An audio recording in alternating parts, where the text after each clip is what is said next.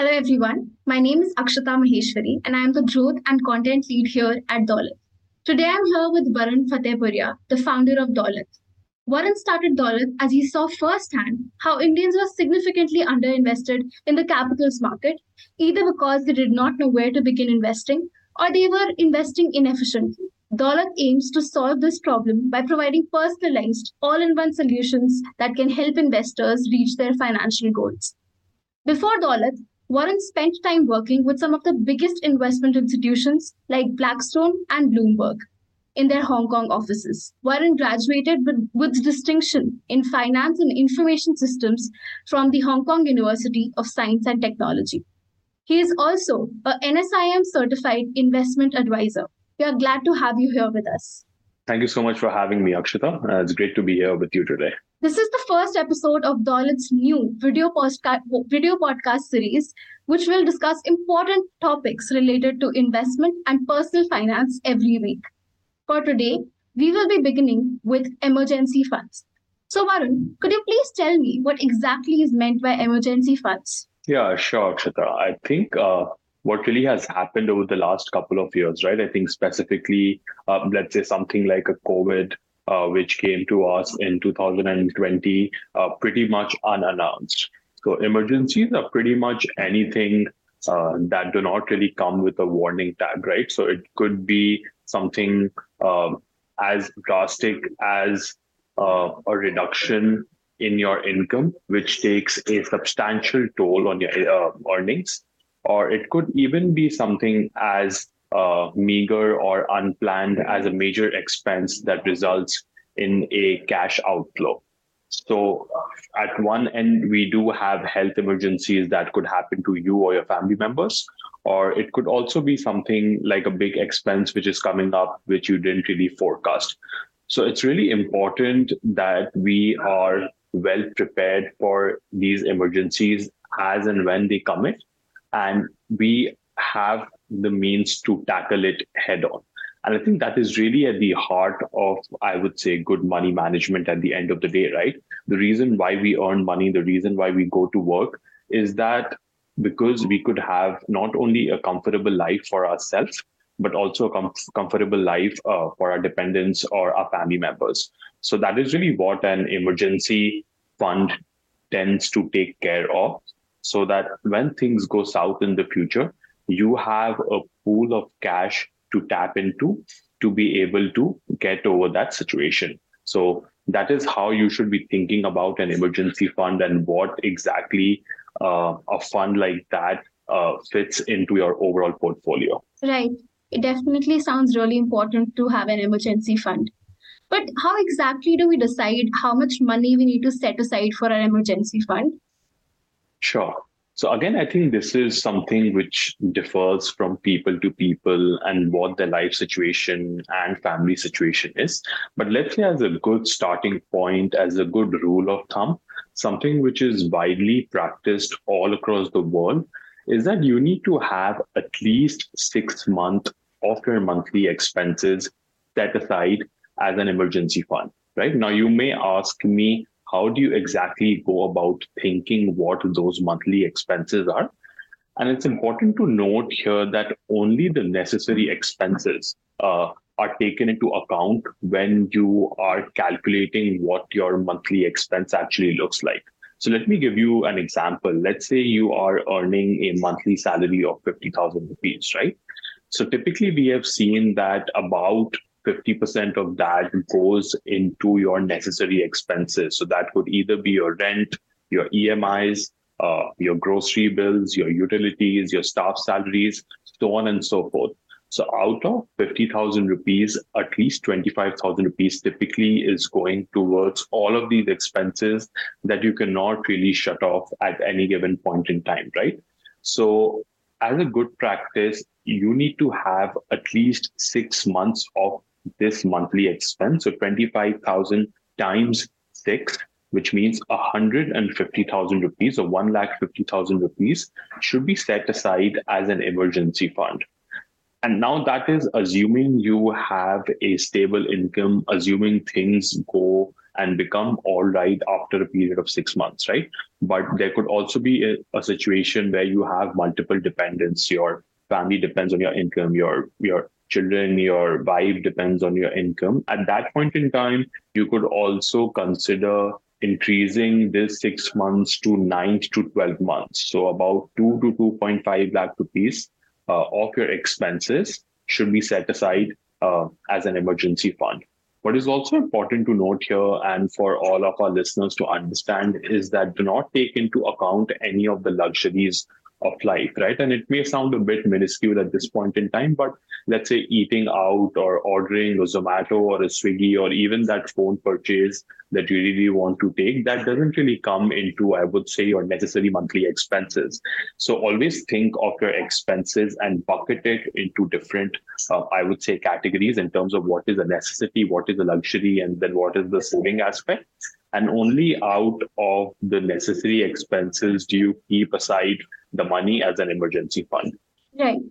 Uh, so mostly people don't have these funds that need to be kept aside for the emergency fund readily available, and this needs to be built gradually.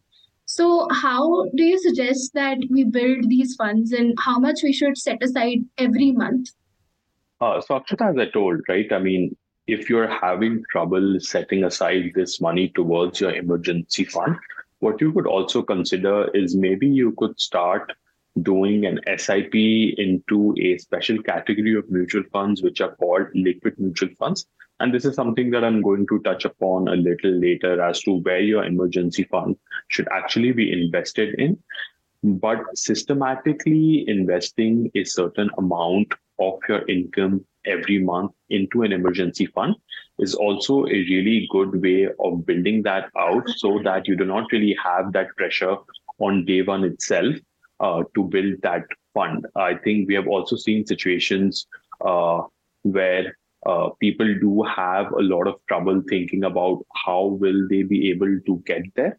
Uh, so this is a really good way. You do not really have to think about you know starting um, everything or having everything sorted right on day one. I think slowly and gradually do an SIP into these mutual funds uh, that will, over a period of time, uh, let you accumulate uh, that emergency fund. Right. Now, obviously, we can't keep these funds in cash or like in our uh, savings account. So, how should we diversify these funds and where should we invest them?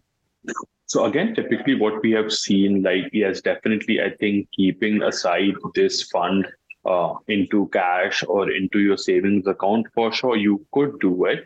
But I think more or from a psychological point of view, that when people see something which is readily available, they have a tendency to spend it. So if you see that you have a certain amount of money set aside, even for that matter, as an emergency fund and just lying uh, around as cash in your savings account, you will inadvertently at some point in time tend to withdraw it. Think I think that's just human psychology. I think that's just how when people see it, they tend to actually spend it. So I think a good way of it is uh, to keep it aside, to completely forget about it, that this is something that you have, but at the same time be able to withdraw it as and when you want it.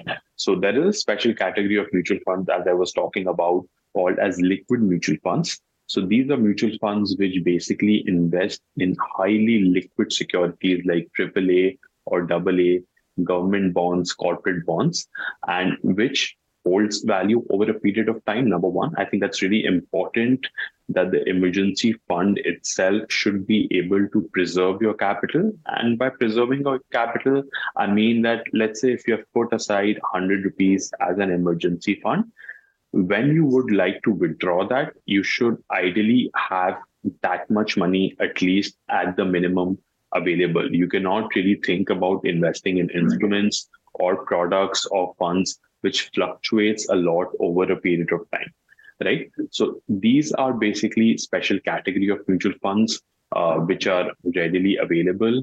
It preserves your capital and you can almost instantaneously redeem from them and get your money in the bank account in the next 24 hours. If your amount is less than 50,000 rupees, in the next 30 minutes, you could have that amount. So, this is something that you should definitely consider as a way of parking your money in an emergency fund in a liquid mutual fund. But please also note that do not chase returns, do not chase high yielding products when thinking about where you should be deploying this uh, capital, this fund of yours. At the end of the day, this is not really about getting the highest returns or getting the most uh, bang for your buck. Uh, you should be able to have this money whenever you want it and ideally keep it aside in instruments like these, which are readily accessible, highly, highly liquid, uh, so that you can withdraw it uh, immediately. All right, understood.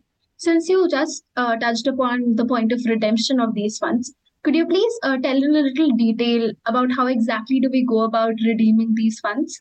So typically, Akshata, in mutual funds today in India, right? So whether that's a liquid mutual fund or even for that matter, you are investing in something outside of this, typically you can have your money come into your bank account in T plus one to T plus two days, right?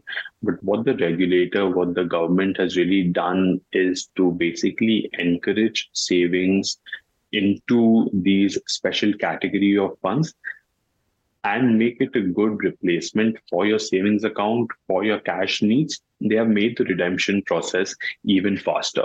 So, so today you do not really have to go to a mutual fund office or visit a bank branch or fill out multiple forms and paperwork or go through someone to be able to get your money, right? Ultimately, this is your money. And if you're not able to get it when you want it, it entirely defeats the purpose of having an emergency fund at the first place. So these kind of funds basically allow you to withdraw your money instantaneously at the click of a button. So you have today, most of the investors in India invest in mutual funds online, digitally.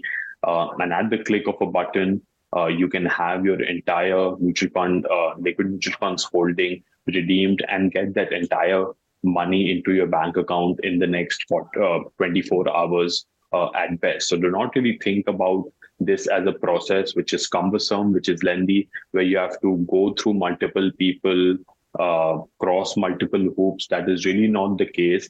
The whole point of these funds is to encourage savings, move it from traditional instruments like a savings account, or even for that matter, a fixed deposit, where you typically would have to break it, get a penalty, uh, so on and so forth the liquid mutual funds do not really have any of those restrictions when it comes to accessing that money, paying any sort of a penalty or a lock in period. Um, so you can redeem it whenever you want it um, in a situation where the emergency uh, does come. Most definitely, having everything online uh, has made it so much more convenient. Uh, so my last question to you is: Once these emergency funds have been redeemed and used in case of any emergency, how does one go about rebuilding that fund? So again, it is important that we do not use this emergency fund for anything apart from an actual emergency. I think it may look tempting that you have set aside a certain amount of money uh, and you may want to, you know, buy that shiny new phone that has come out in the market or go into the uh, take a vacation which everyone is taking on instagram. But i think it's always good that you basically curtail those uh, temptations of yours. And in a situation where you need to actually go about redeeming that emergency fund as soon as you have come below a certain threshold do make it a point to replenish it as soon as possible. So let's say out of a one lakh fifty thousand rupees emergency fund that you have, if you have uh, uh, withdrawn 25 30,000 rupees, make sure that over the next couple of months you are able to put that money either through a lump sum investment or an SIP into it. Uh, and at least be able to reach that amount before you actually start spending and investing on anything else. So it's always good that you keep that amount uh, aside as a minimum. And the moment you come below that, try to replenish it to that level. Uh, and then you could basically think about uh, uh anything else. I think more than anything, this will give you the peace of mind. This will give you that comfort that you have something to fall upon rather than worrying about uh, what will happen in a situation if an emergency uh, situation does arise in the future, whether that's uh, from a health perspective or anything else, uh, the kind of peace uh, I think at the end of the day, the uh, the emergency fund will give you, we feel is second to none. so always, I would say, keep this at a priority level before anything else. Got it. So uh, the most important thing is not to give into your temptations to buy those luxurious things. Well, uh, thank you so much, Varun. I hope our viewers will find this informative and insightful. Uh, I will see you next week again.